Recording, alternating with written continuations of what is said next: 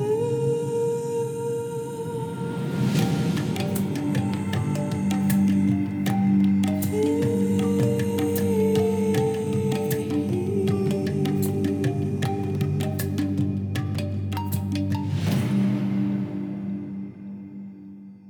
Hola, bienvenida desde la esencia, un espacio para recordar quién eres realmente y vivir en consecuencia.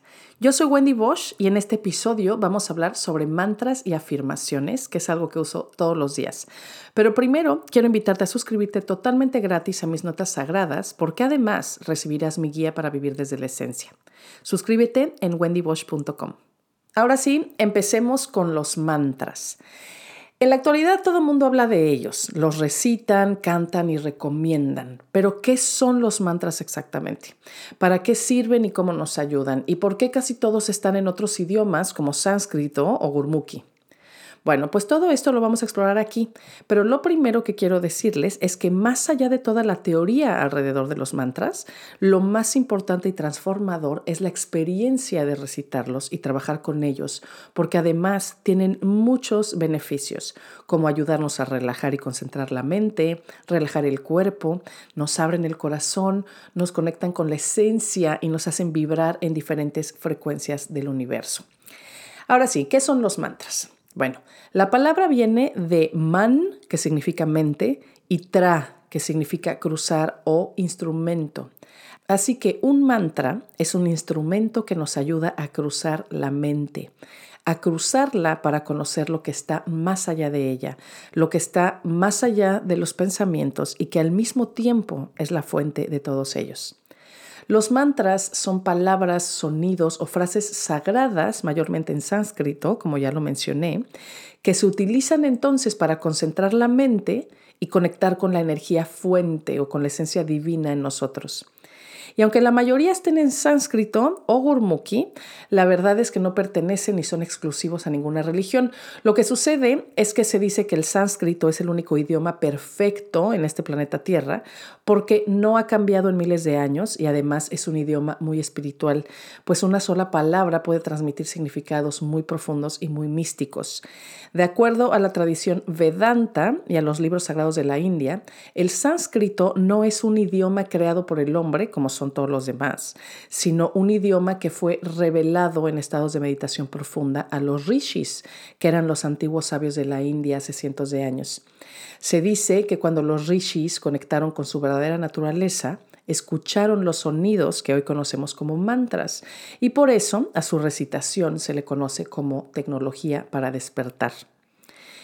Sabemos que todo en este universo es energía, ¿cierto? Y que la energía vibra a una frecuencia específica. Y esto, por supuesto, incluye también a las palabras y sonidos.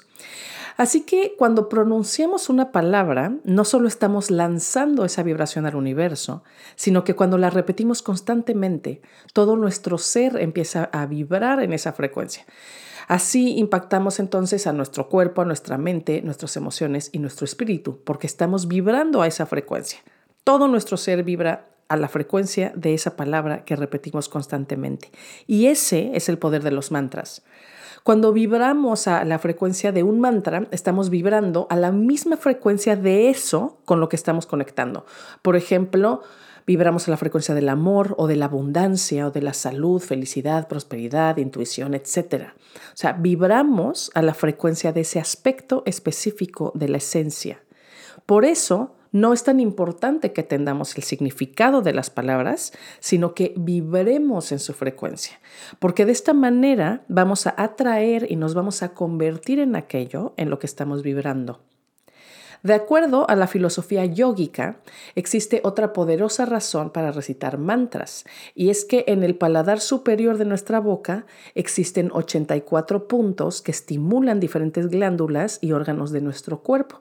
Así que cada vez que hablamos, nuestra lengua toca esos puntos que tienen reacciones químicas en nuestro cerebro y de esta manera en nuestro cuerpo. Los mantras son secuencias o ritmos específicos que desencadenan reacciones en el cerebro y de acuerdo a esta filosofía es como si fueran contraseñas para abrir los portales hacia la conciencia universal. Sin embargo, y aunque parezca paradójico, el destino final de todos los mantras es el silencio pues el silencio es la naturaleza, la sustancia pura, infinita y eterna de la esencia divina. Y de esta manera, pues también es la fuente de cada palabra que pronunciamos. Y si no lo has escuchado, te invito a escuchar el episodio 5 que se llama Silencio Interior, en donde hablo precisamente de este silencio al que se refieren todos los que andamos en el camino espiritual y que no tiene que ver con la ausencia de sonido. Así que escúchalo para que puedas comprender muy bien también el poder de los mantras cuando se recitan desde este centro, desde la esencia de nosotros, que es silencio. Los mantras se pueden repetir la cantidad de veces que se desee. Lo más importante, como en todo lo que hacemos, es la intención y la concentración al hacerlo. Podemos repetirlos una sola vez con todo nuestro ser, con toda nuestra presencia, o repetirlos cientos de veces de manera automática y por supuesto que así no van a tener ningún efecto. Sin embargo, los yogis y los practicantes formales lo hacen 108 veces.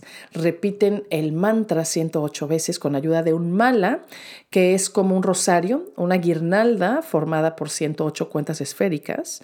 Y a esta recitación, cuando se utiliza el mala y, se recita un mismo mantra 108 veces, se lo conoce como yapa mala. Ahora, los mantras y las afirmaciones no son lo mismo. Los mantras, como ya sabemos, son palabras, sonidos eh, que nos hacen vibrar a la frecuencia de eso que, que, estamos pronunciando, ¿no? Son esas palabras sagradas que nos hacen vibrar a la frecuencia, a una frecuencia específica de un aspecto de la esencia divina.